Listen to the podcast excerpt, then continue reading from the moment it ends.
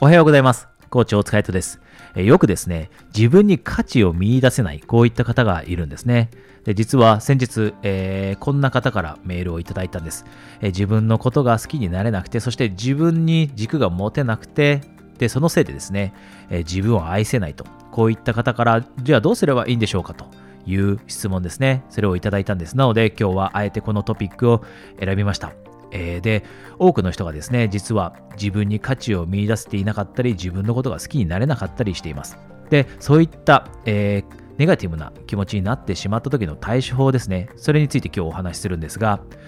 多くのそういった罠に陥っている人がしてしまっているのはですね、周りに軸を置いてしまっているんですね。で、メールをくれた方も自分で気づいていました。周りに軸を置いてしまっていると。で、周りに軸を置いてしまっているというのはどういうことかというと、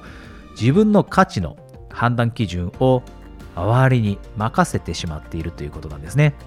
周りの評価、周りがどのように自分のことを、えー、評価しているか、周りがどのように自分に対して言ってきてくれているか、いいフィードバックが返ってきたのか、相手の反応ですね、こういったものをベースに自分の価値を決めてしまう。でも、実際に、じゃあそれって正しい自分の評価の仕方かどうか、これをですね、ちょっと冷静に考えてみると、えー、ヒントが見つかるかもしれません。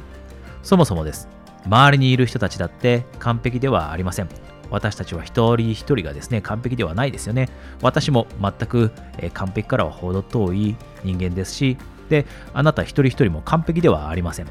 で私たちが周りに判断を委ねてしまった時、えー、私たちの価値の判断を委ねてしまった時その完璧ではない人たちの意見をベースに私たちが私たちの価値を決めることになります。で完璧ではないということはどういうことかというとそういった人たちがですね周りの人たちが果たして私たちのいいところ一挙手一投足日々しているいいこと小さな努力これに気づいてくれているかというとそういったわけではもちろんありませんよね。365日24時間私たちと一緒に常に横にいて私たちの言動をチェックしてくれているわけではないのでその人たちは私たちのいいところに気づかない可能性というのは大いにあります。こういった点で完璧ではないんですね。評価する人として。だからこそそういった周りの人たちに評価を委ねる。私たちの価値の評価を委ねるのは正しくない。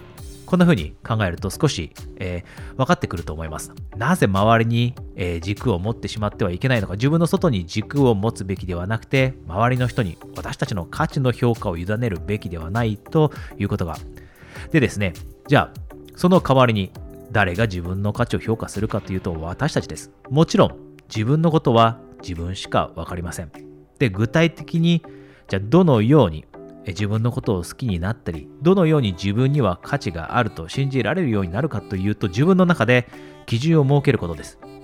自分の中である価値観を持ったり、自分の中で人生哲学を持ったり、自分の中でこういった人になりたいという基準を持っておく。で、この基準を持っておくことが大切なのはですね、この基準と照らし合わせて自分の行動が正しいのか、自分が頑張っているのか、自分がしっかりと優しくなれているのかということが判断できるようになるからです。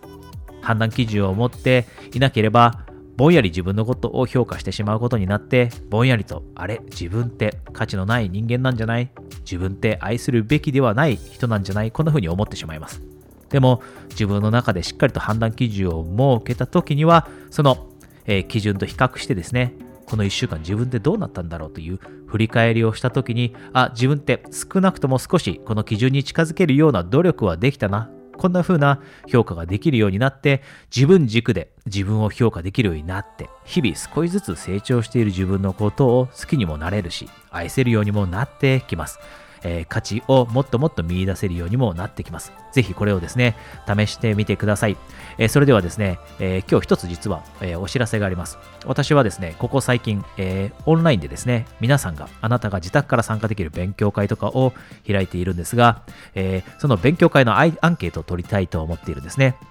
えー、一人一人、えー、克服したいこととか悩みって異なると思うんです。このビデオを聞いてくれている人の中にも目標があったりして、じゃあその目標に行き着くまでに今課題があるんだけど、その課題がどう克服できればできるのかわからない、こんな風に思っているかもしれませんし、何か、えー、今人生の行き止まり、こういったところにいるような気がして、えー、それを乗り越える方法を知りたい、こういったことかもしれません。それぞれ違った悩みだったり、違った学びたいことがあると思うんですね。で、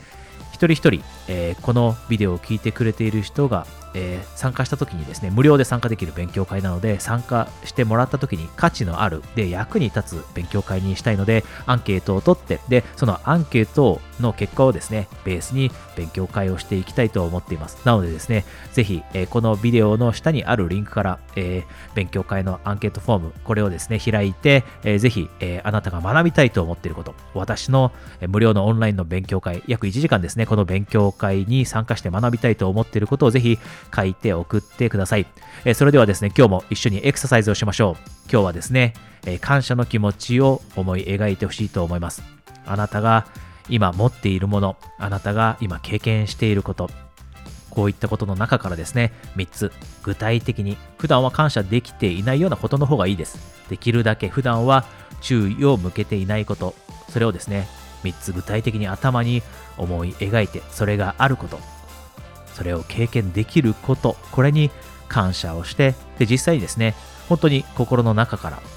えー、感謝というポジティブな気持ちが湧いてきたなと感じてからですね、3つのことをイメージして、それぞれに対して感謝の気持ちが湧いてきたなと思ってからですね、このビデオを聞き終えて、今日という一日を続けるようにしてください。